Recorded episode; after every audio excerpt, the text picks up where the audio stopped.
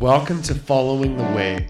We're a podcast that's all about following Jesus and learning his way for our lives. We believe that Scripture reveals this way and invites us to follow. We're glad you're with us as we seek together. Welcome to day four of our Holy Week devotional, Thursday, as we journey with Jesus through the pages of his word onto Good Friday and onto the glory of the resurrection. And I trust that as you've been walking through this with us, that you've been blessed and encouraged and edified. I've thoroughly enjoyed uh, studying and putting these out, and I trust that they've been a blessing to you, and as much as they've been to me. I want to read today from John 13, verses 21 to 32. And this talks about the pain of betrayal. After saying these things, Jesus was troubled in his spirit and testified, Truly, truly, I say to you, one of you will betray me. The disciples looked at one another, uncertain of whom he spoke. One of his disciples, whom Jesus loved, was reclining at table at Jesus' side.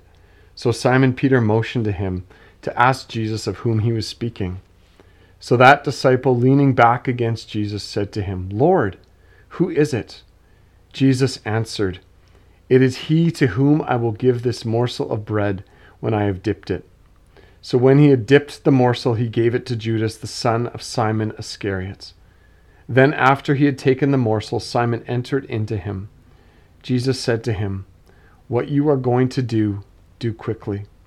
Now, no one at the table knew why he said this to him. Some thought that because Judas had the money bag, Jesus was telling him, Buy what we need for the feast or that he should give something to the poor.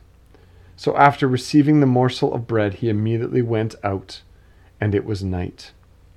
When he had gone out, Jesus said, Now is the Son of Man glorified, and God is glorified in him.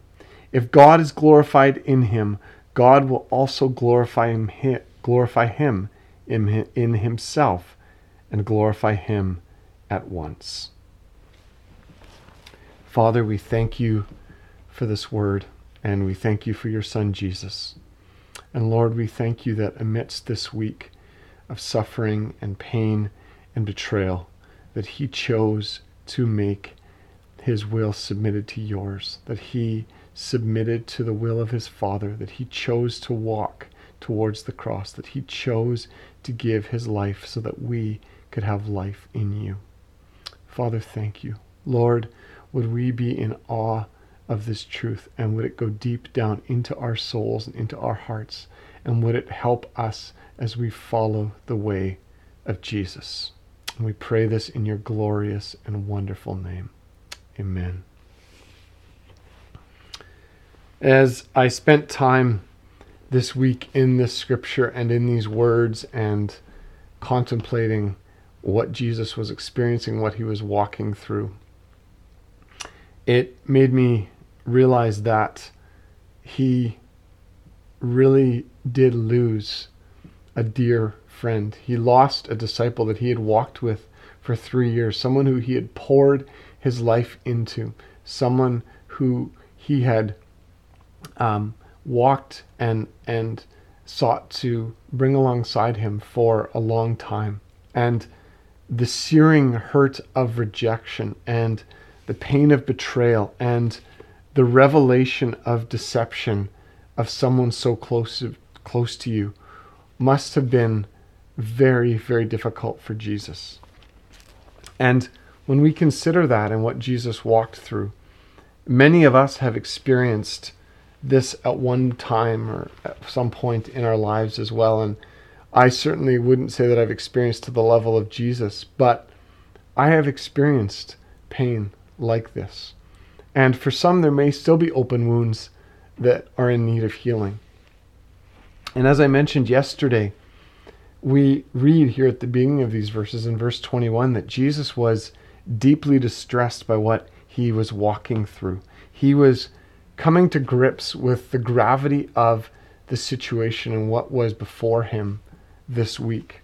And there are times in our lives where we encounter things or we're thrust into situations that are are very very difficult for us. And for many this season that has been brought on by the coronavirus a season that was uh, totally um, unimaginable and, and, one that we never expected. Even uh, a month ago or so we never would have imagined that we were walking through this kind of season. And it is difficult. And I know even for myself, just the unknowing, um, the unknown of, of the whole thing, of, of what is to come, and we don't know where it will end, is unsettling and it's difficult. And I have to give that to the Lord. But for many, this season is painful and it's difficult and, and it's challenging. And what I am so encouraged by is when I read these verses and when I consider what Jesus was walking through he didn't detach himself from the situation. He didn't pretend or put on a facade as he walked through these painful things. He wasn't trying to present an image that wasn't real. He was saying, This was hard. This is hard. And I, I'm greatly distressed by what I'm experiencing. And so when we walk alongside events, events like this in Jesus' life, where we are journeying through this week with him and seeing through scripture what he was experiencing, it reveals to us that we have a Savior who's acquainted with grief and suffering and pain. And following the way of Jesus also invites us to be real, to be vulnerable about what we're facing, about what we will face or, or what we have faced, and to find healing through Him. The way of the cross for every follower of Jesus is the way of pain, the way of suffering. That is what it means to journey through the cross.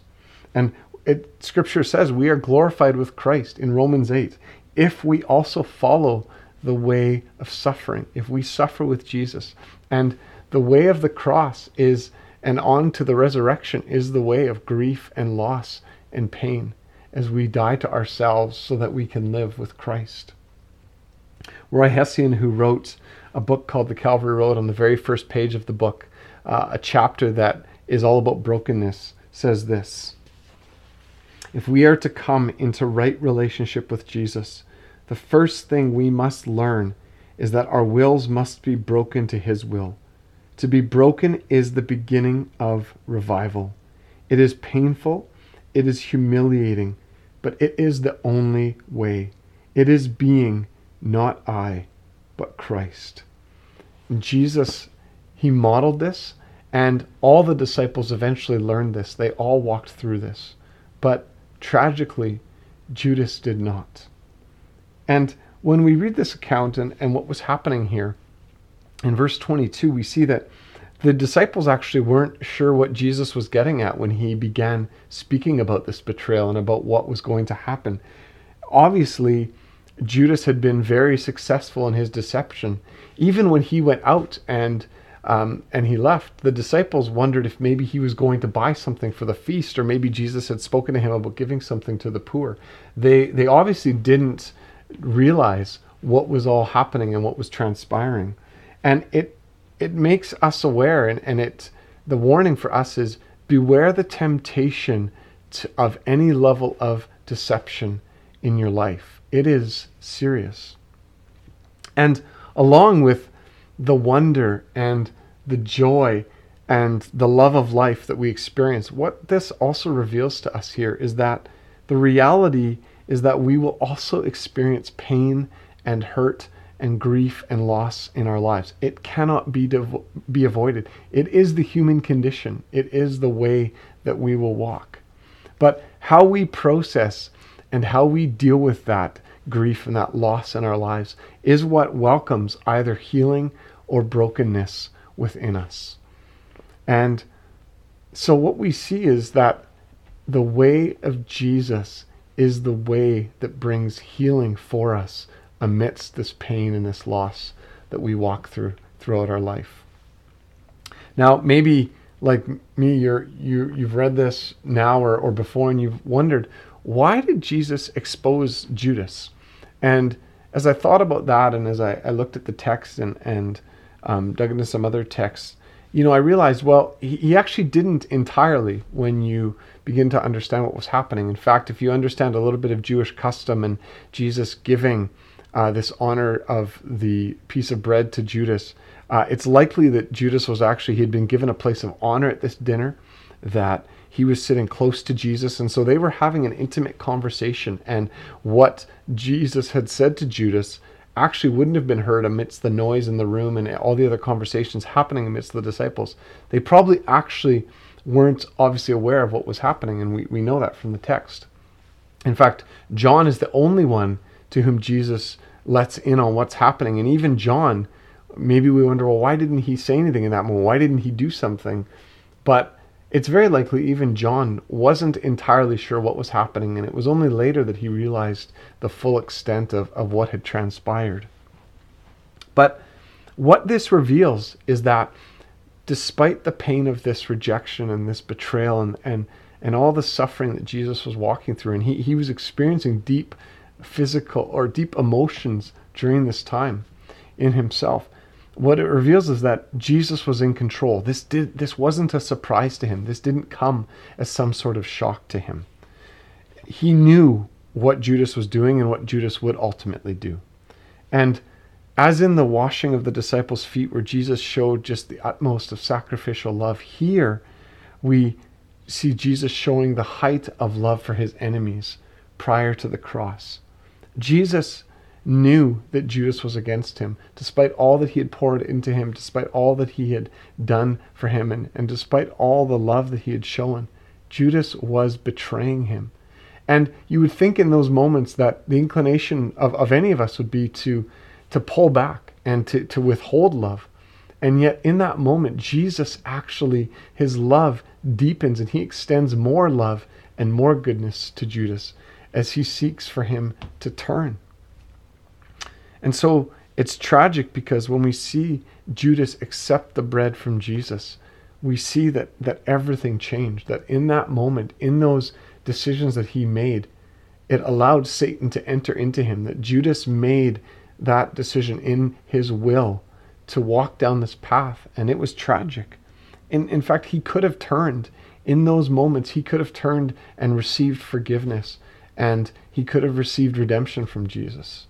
God would have made another way, but Judas chose to walk this path. In fact, we understand from Matthew's gospel account that Judas knew that Jesus knew. He, he understood that Jesus knew what he was going to do. And so Judas ignored the conviction and he rejected the love of Jesus. Now, we don't know all what was happening in Judas's heart, but what we do see is that up to the very end of all this, that Jesus was pouring out his love to Judas amidst the pain of rejection, amidst all the, the stuff that was going on inside of himself, and knowing what was going to transpire, Jesus continued to pour out to Judas. And and yet, when it happened and Judas made that decision and Judas left and, and his plan to betray Jesus began to unfold, we see that Jesus understood and saw this as a turning point. He said, Now is the Son of Man glorified. And so, where many have seen the cross as this ultimate shame and humiliation and this ultimate shame of weakness, Jesus didn't see it like that. Jesus saw it as glory. He saw it as bringing glory to his Father, and he saw that the cross would, that his Father would bring glory to him through the cross. Jesus knew that this was about the glory of God.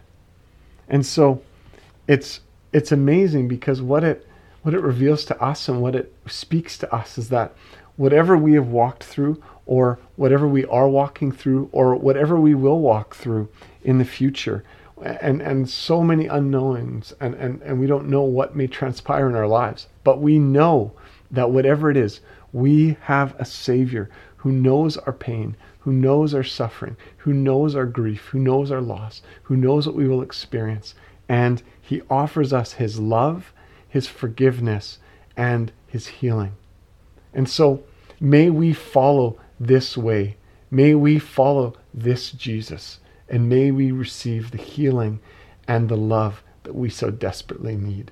May you be blessed as you follow in the way of Jesus.